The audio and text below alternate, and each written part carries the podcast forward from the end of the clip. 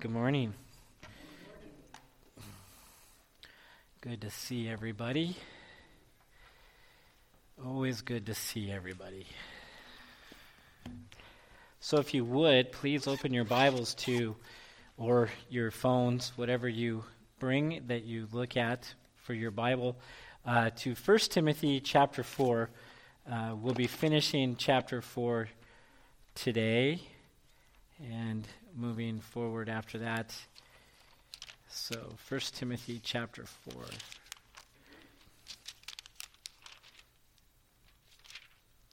Today we'll be looking at, well, that's 1 Thessalonians, so that probably isn't going to be good. You guys are probably going to be wondering, where, where are you? so we'll go ahead and finish these things up. So um, let's go ahead and pray, and then we'll get started.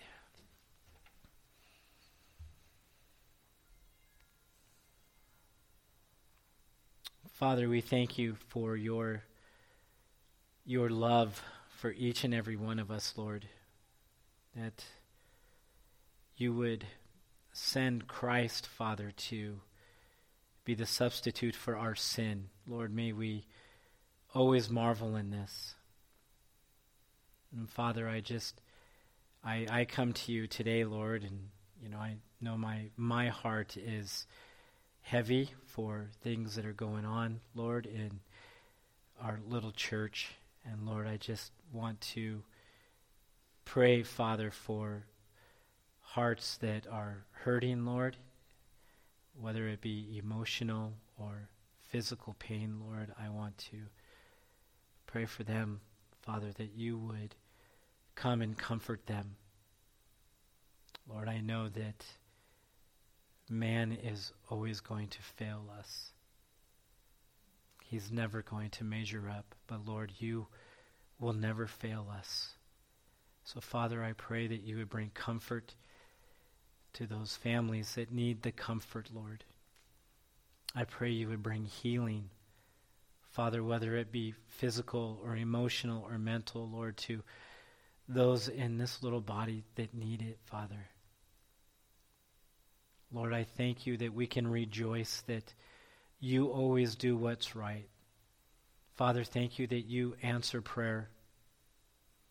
Thank you, Father, that you do heal our hearts. So, Father, I just want to praise you for these things. For you are good, Lord. Even when we think things are bad, we know that you are good. Even when we are hurting, Father, we know that you still have your hand in it. And it ultimately is always for our good. So, Father, I just lift up Faith Bible to you today, Lord, and just ask that you would have your hand upon this little church, Lord. Continue to bless us, continue to heal us Continue to guide us and comfort us, Lord, the only way that you know how. That we would know that it is truly from you. And for this we give you praise. I ask now, Lord, that your Spirit would come and accompany the preaching of your word. That your word would be heard, Lord, and that we would receive your word with much joy and anticipation. Father, that our lives would be changed and our hearts would be moved, and that you would be glorified in all of it. In your name, amen. Okay. So we've been going through chapter 4, these three parts, and essentially what Paul is doing is these are pastoral epistles. And so Paul is encouraging Timothy on how to be an effective minister, right? How to pastor this church at Ephesus that uh, has gone awry in false doctrine and um, and what he is to do. And even within Timothy's own life, and that's what we've been looking at the good servant, because it's just not Paul talking specifically to Timothy and the things that should be going on in his life, but it's also God talking to us, and these are characteristics that we should have in our lives also. And so I want us to look at 1 Timothy chapter 4, and uh, I want to start in. I want to start in verse 11. or verse 12, and I want to read through the end of the chapter. He says, Let no one despise you for your youth, but set the believers an example, and these are the, these are the characteristics in speech and conduct, in love, in faith, and in purity. Until I come, devote yourself to the public reading of Scripture, to exhortation, to teaching. Do not neglect the gift you have, which was given you by prophecy when the council of elders laid their hands on you. Practice these things, immerse yourself in them, so that you all may see, so that all may see your progress. Keep a close watch on yourself and on the teaching. Persist in this, for by so doing you will save both yourself and your hearers. So these are characteristics that we were looking at. If we remember back a few weeks back, we just dealt with the characteristics of the one verse of um, that that we are to be examples in speech, in conduct, in love, in faith, and in purity.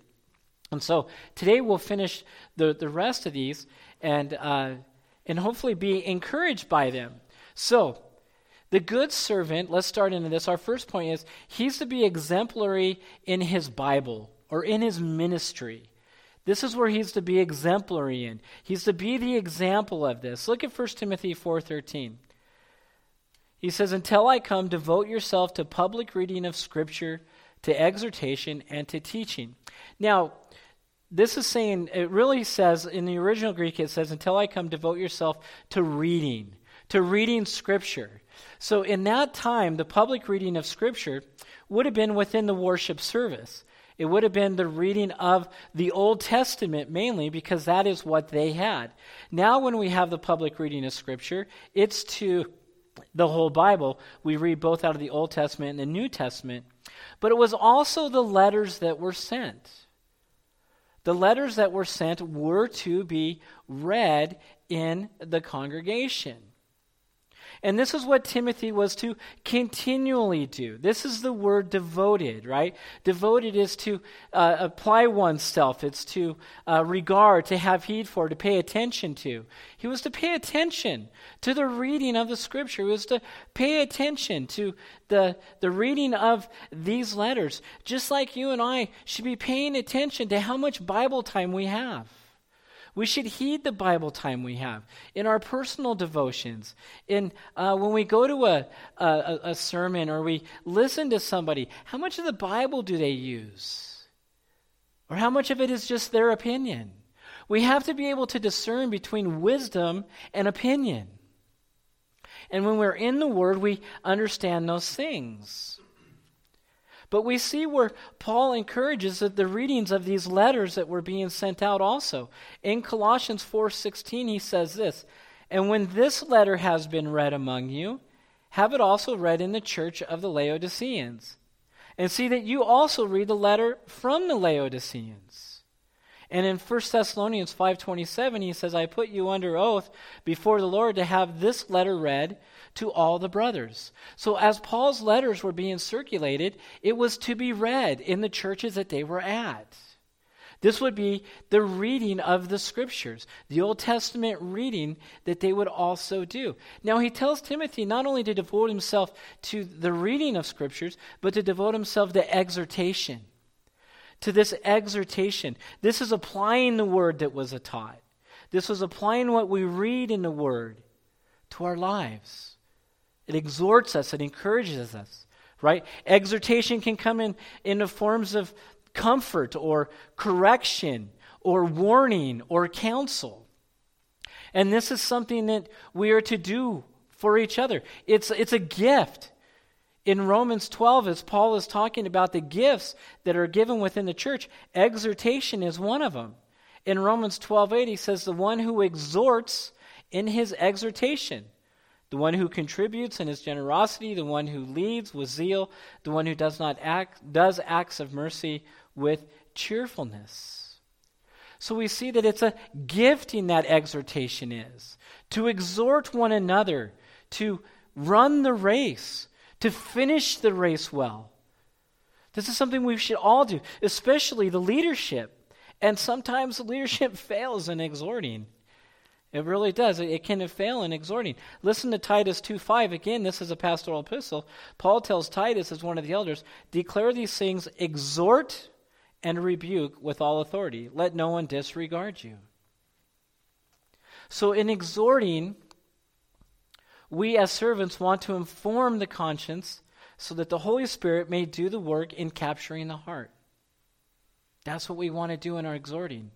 We want to exhort one another so that it would inform the mind, so that the Holy Spirit would convict the heart, so that we would live these lives that are exemplary lives in our reading, in our exhortation, in the teaching. In the teaching, Paul was concerned with the teaching, right? This is where he says this. Until I come, devote yourself to the public reading of Scripture, to exhortation, and to teaching. We've dealt with the false doctrines, and he's going to talk more about false doctrines as we keep going on. But he has devoted himself to his teaching. We are to distribute sound doctrine to the sheep. This is what the elders are supposed to do. We are to continually bring sound doctrine to you. That is how you grow. That is how you eat. That is how you are nourished. Now, how do we do this? Well, it's done in many different ways. It's Sunday school is where we get sound doctrine. It's the pulpit preaching is where sound doctrine comes from. Home fellowships. We get good teaching within the home fellowships, discipleships, one on one discipleships, meeting with each other, encouraging one another right? As iron sharpens iron. This is what we want to do. In our teaching, there's times when we're on the phone where we just talk with each other and we're teaching one another in what we read. It's fellowshipping with each other. This is what we should be devoted to. We should pay attention to. We should heed these things. 1 Timothy 4 8, 4 6 says this If you put these things before the brothers, you will be a good servant of Christ Jesus, being trained in the words of the faith and of, of the good doctrine that you have followed. In 2 Timothy 4 2, Paul says it this way Preach the word, be ready in season and out of season, reprove, rebuke, and exhort with complete patience and teaching.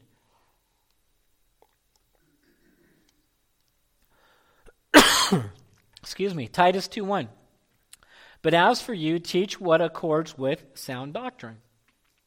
So, our teaching, whether we're teaching our children, whether we're teaching our grandchildren, whether we're teaching our great grandchildren, it should be sound.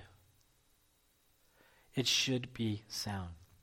The first thing, our lives, and even within the pastorate, should be marked, our ministry should be marked by being very biblical.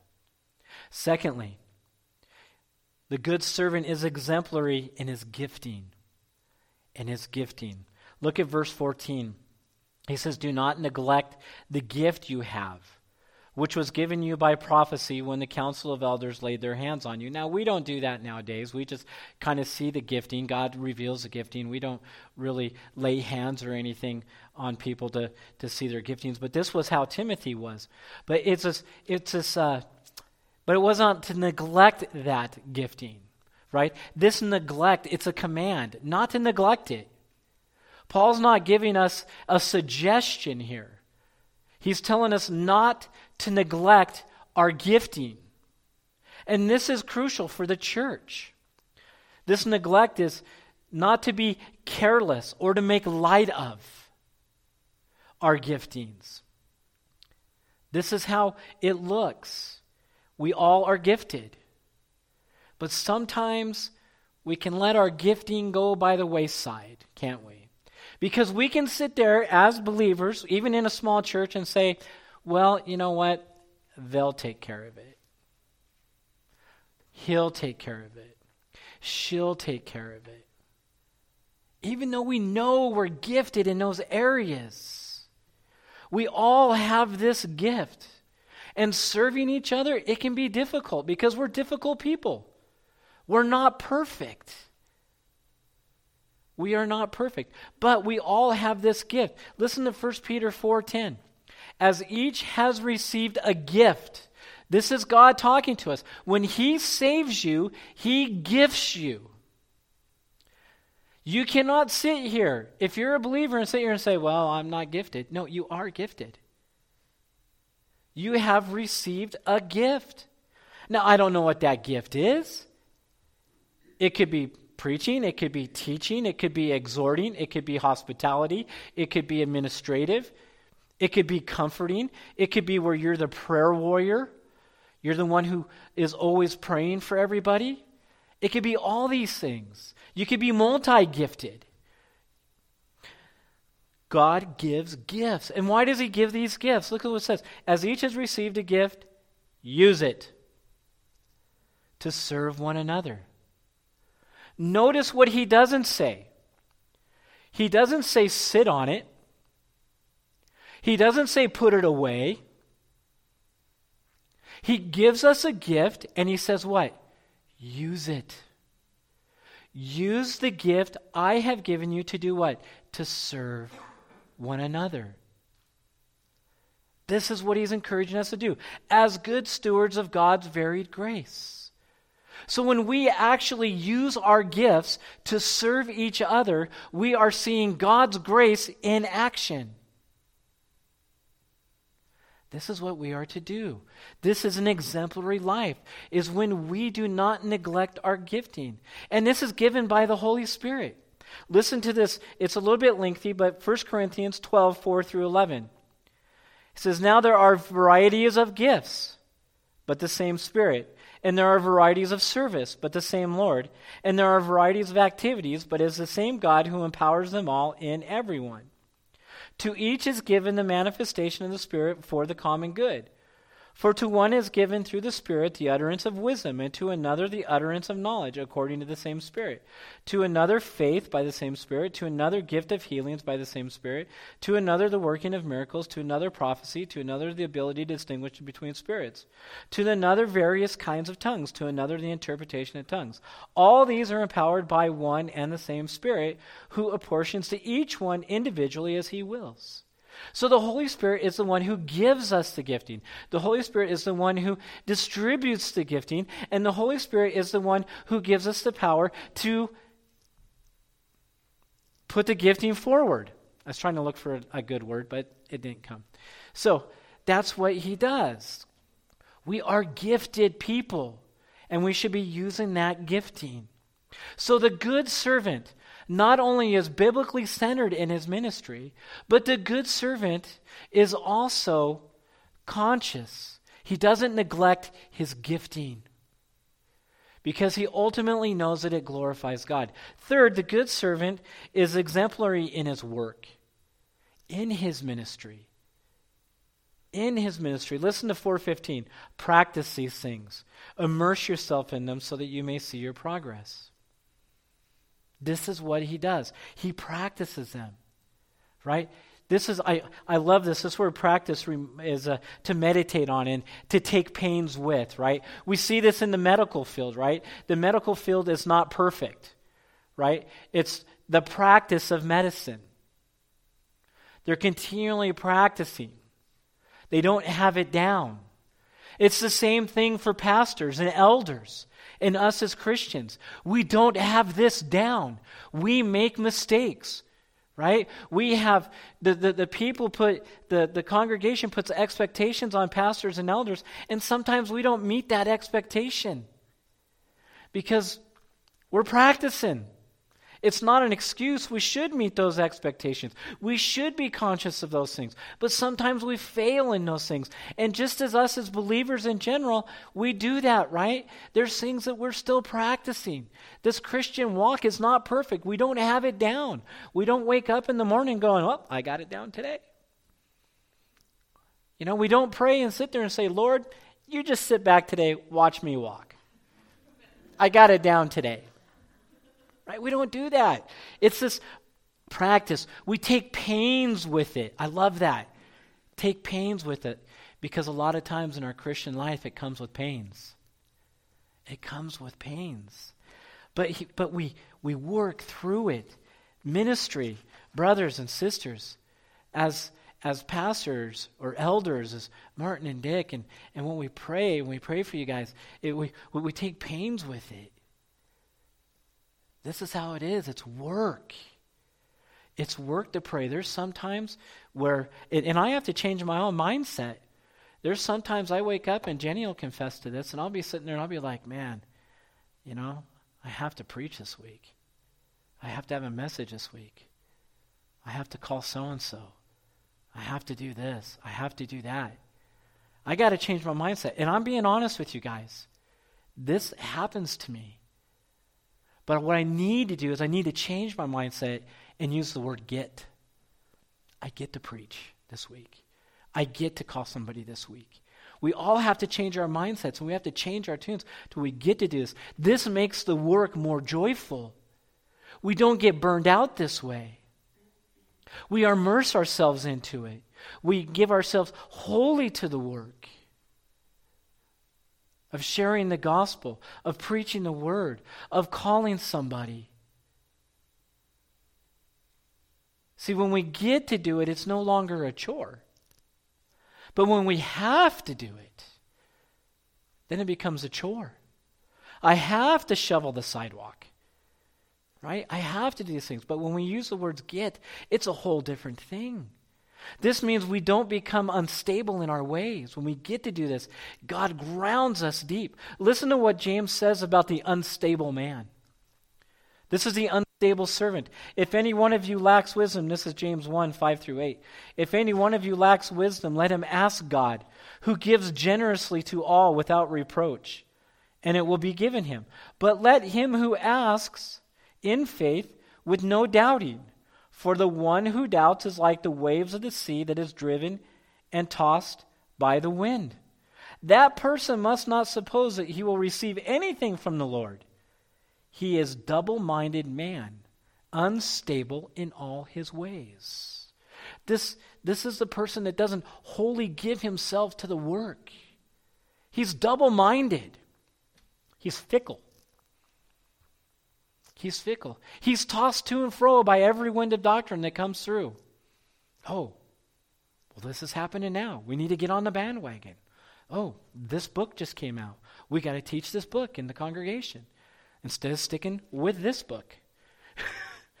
right? They're tossed to and fro. They're fickle. They're unstable. They're turbulent. They're all over the place. Right? That's what he says. For that person, uh, he's driven and tossed by the wind. This is the unstable man. Brothers and sisters, this is not the good servant. This should not be our lives. We should be rooted and grounded in who Christ is. We should not be tossed to and fro.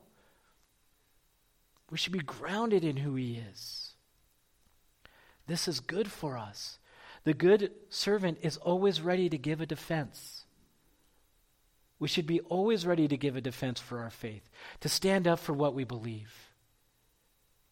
We should always be ready for that. 1 Peter 3:15, "But you in your hearts honor Christ the Lord as holy, always being prepared to make a defense to anyone who asks you for a reason for the hope that is in you.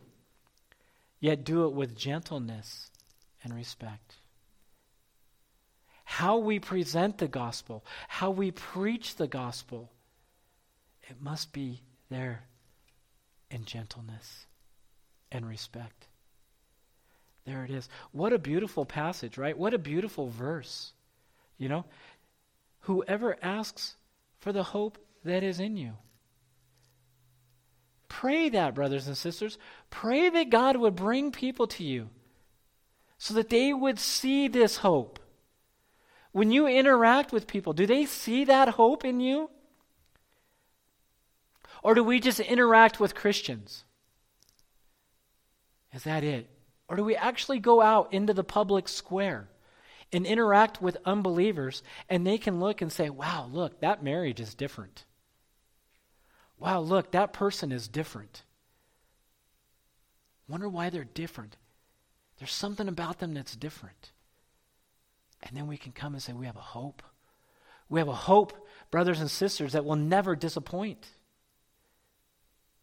We have a hope that in some people's lives this week, They're seeing that hope now.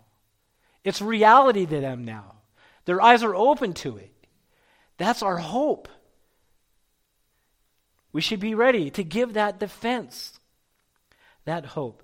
The good servant is hopeful. The good servant is wholly devoted to his work. And the good servant is continually growing. Like I said, practicing, right? Elders, pastors, servants. We're continually growing. We're continually growing. Listen to 1 Timothy 4:15.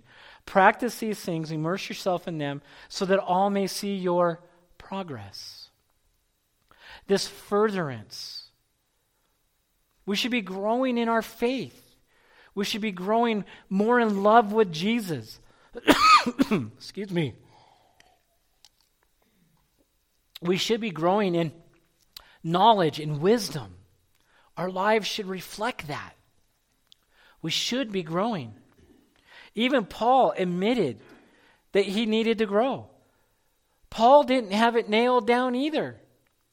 And that's encouraging because, see, we look at Paul as like the super apostle, right? He was the apostle of apostles. When Paul took off his, his, uh, his cloak, he had a big A, right? Because he was a super apostle. But Paul, when we look at Paul, he was humble, he was vulnerable. He knew he needed Christ. He knew he needed to grow. Listen to first Philippians 3:12. Excuse me. Not that I have already obtained this or I'm already perfect. So he's saying, I'm not perfect, but I press on to make it my own because Christ Jesus has made me his own.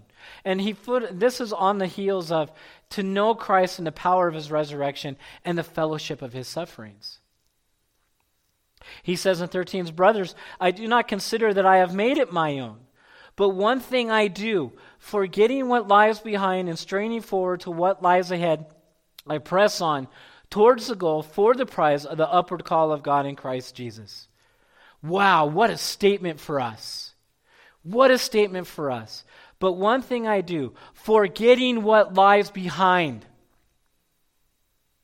What's back there in the past? I'm letting it go. I'm forgetting what lies behind. I'm forgetting how, for Paul, his self righteous Jewish life what is it for us? We hold on to the things in the past. I hold on to things in the past. Trust me.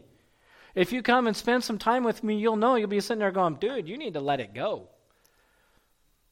I really do. This is what Paul's saying. The past, if we hold on to the past, we never go forward because we're too busy living back here where we can't change anything.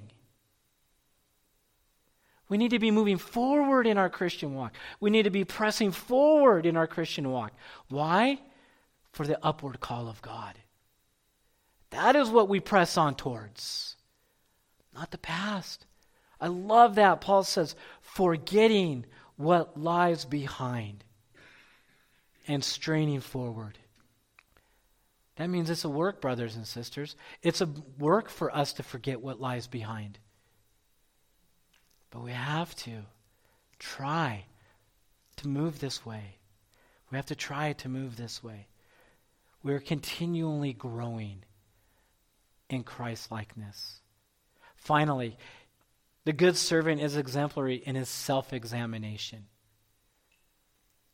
Again, pastors, elders, they must be always examining their lives.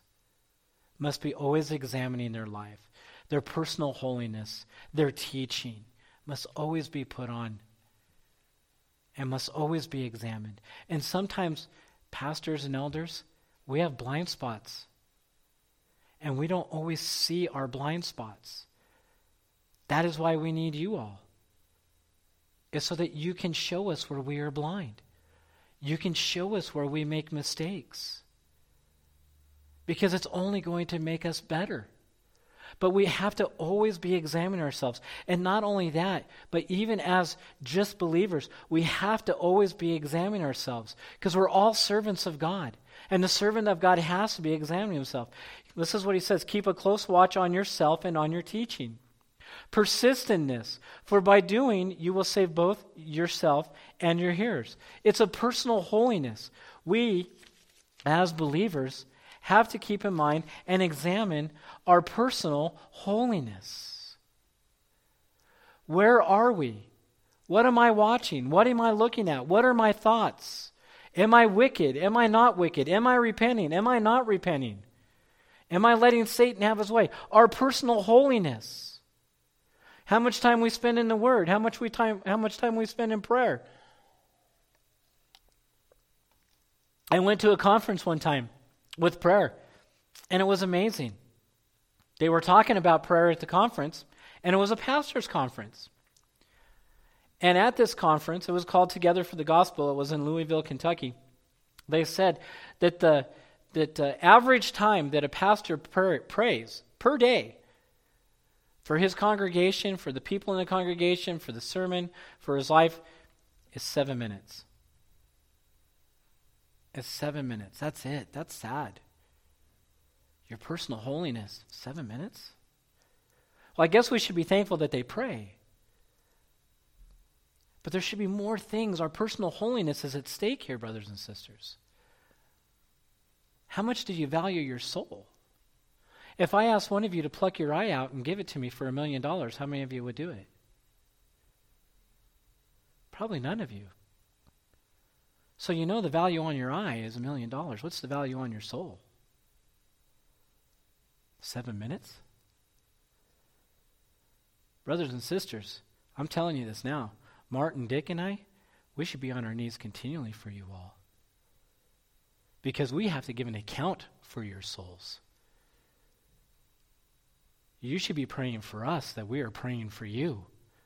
Because we got to give that account. Our personal holiness is at stake here. This is heavy. Paul is not joking around with Timothy. He's telling Timothy, your personal holiness, Timothy, is at stake here. You better watch how you talk, how you conduct yourself. You better be sure you're in purity. You better be sure your ministry is rooted in the Bible. You better be sure you're gifting and you're using that. You better be sure you're growing. But you know what that takes? It takes being vulnerable. All of us have to be vulnerable. We have to be, we all have flaws. We can't be hiding in the closet. We have to be willing to bring those flaws out. This is how we grow. This is our personal holiness, is when we understand the holes that we have in our holiness holes we have. John 8:31. What a beautiful passage. This is what Jesus said. So Jesus said to them, to the Jews who had believed in him, if you abide in my word, you are truly my disciples. This is our personal holiness, abiding in the word. 2 Corinthians 3, 13, 5. Exam- this isn't in your thing. Examine yourselves. Examine yourselves to see whether you are in the faith. Do we do this? Do we examine ourselves? Do we look at our lives? Do we look at our speech, our conduct, our holiness? Do we examine our lives and say, to see if we're in the faith? Test yourselves. Or do you not realize this about yourselves that Jesus Christ is in you? Unless indeed you fail to meet the test. We're to examine ourselves, right? Our teaching, we've talked about our teaching, is to be sound. That teaching is to be sound. But also within our personal holiness is persevering. Are we persevering in the faith? Do we continue to, as Paul says, strain forward? It's perseverance, right? It's perseverance. Listen to Matthew 10 22. And you will be hated by all for my name's sake but the one who endures to the end will be saved. It's our endurance. Matthew 24 13. But the one who endures to the end will be saved. Colossians 1 23. If indeed you continue in the faith, stable and steadfast, not shifting from the hope of the gospel that you heard, which has been proclaimed in all creation under heaven, and of which I, Paul, became a minister, if you indeed continue in the faith if we endure to the end, Continue in the faith. Hebrews 3:14. For we have come to share in Christ if indeed we hold our original confidence firm to the end. This is perseverance. The one who endures to the end will be saved. Guess who the one who is saved is the one who perseveres to the end. But do you do this under your own strength? Absolutely not. We can't. We can't do it under our own strength. It's we persevere because God has us in his hands, because we have the Holy Spirit, because we have God's strength. That is why we persevere. You and I don't persevere to the end because of our own strength. We persevere to the end because God has ordained in our lives for us to persevere to the end, and He is the one who gives us such strength to persevere to the end. These are all characteristics that you should look for in your elders and in your pastors. But these are also all characteristics that should be exemplary in all of our lives. So to that I close with with that that we would be encouraged to live lives that are exemplary. That those around us will see our hope and that they will see Christ and they will want to be with him. Let's pray. Father, again, we are so grateful and so thankful for your word. Lord, only you can do the work that is impossible to do. So, Father, strengthen us all. Lord, thank you for your word. Thank you for this time. Thank you for all that are here today to hear this, Lord. Please guide us, comfort us, encourage us, and exhort us through the week, Lord. May you be lifted up and may you be praised. In your name, amen. Please, let's stand as we sing our last song.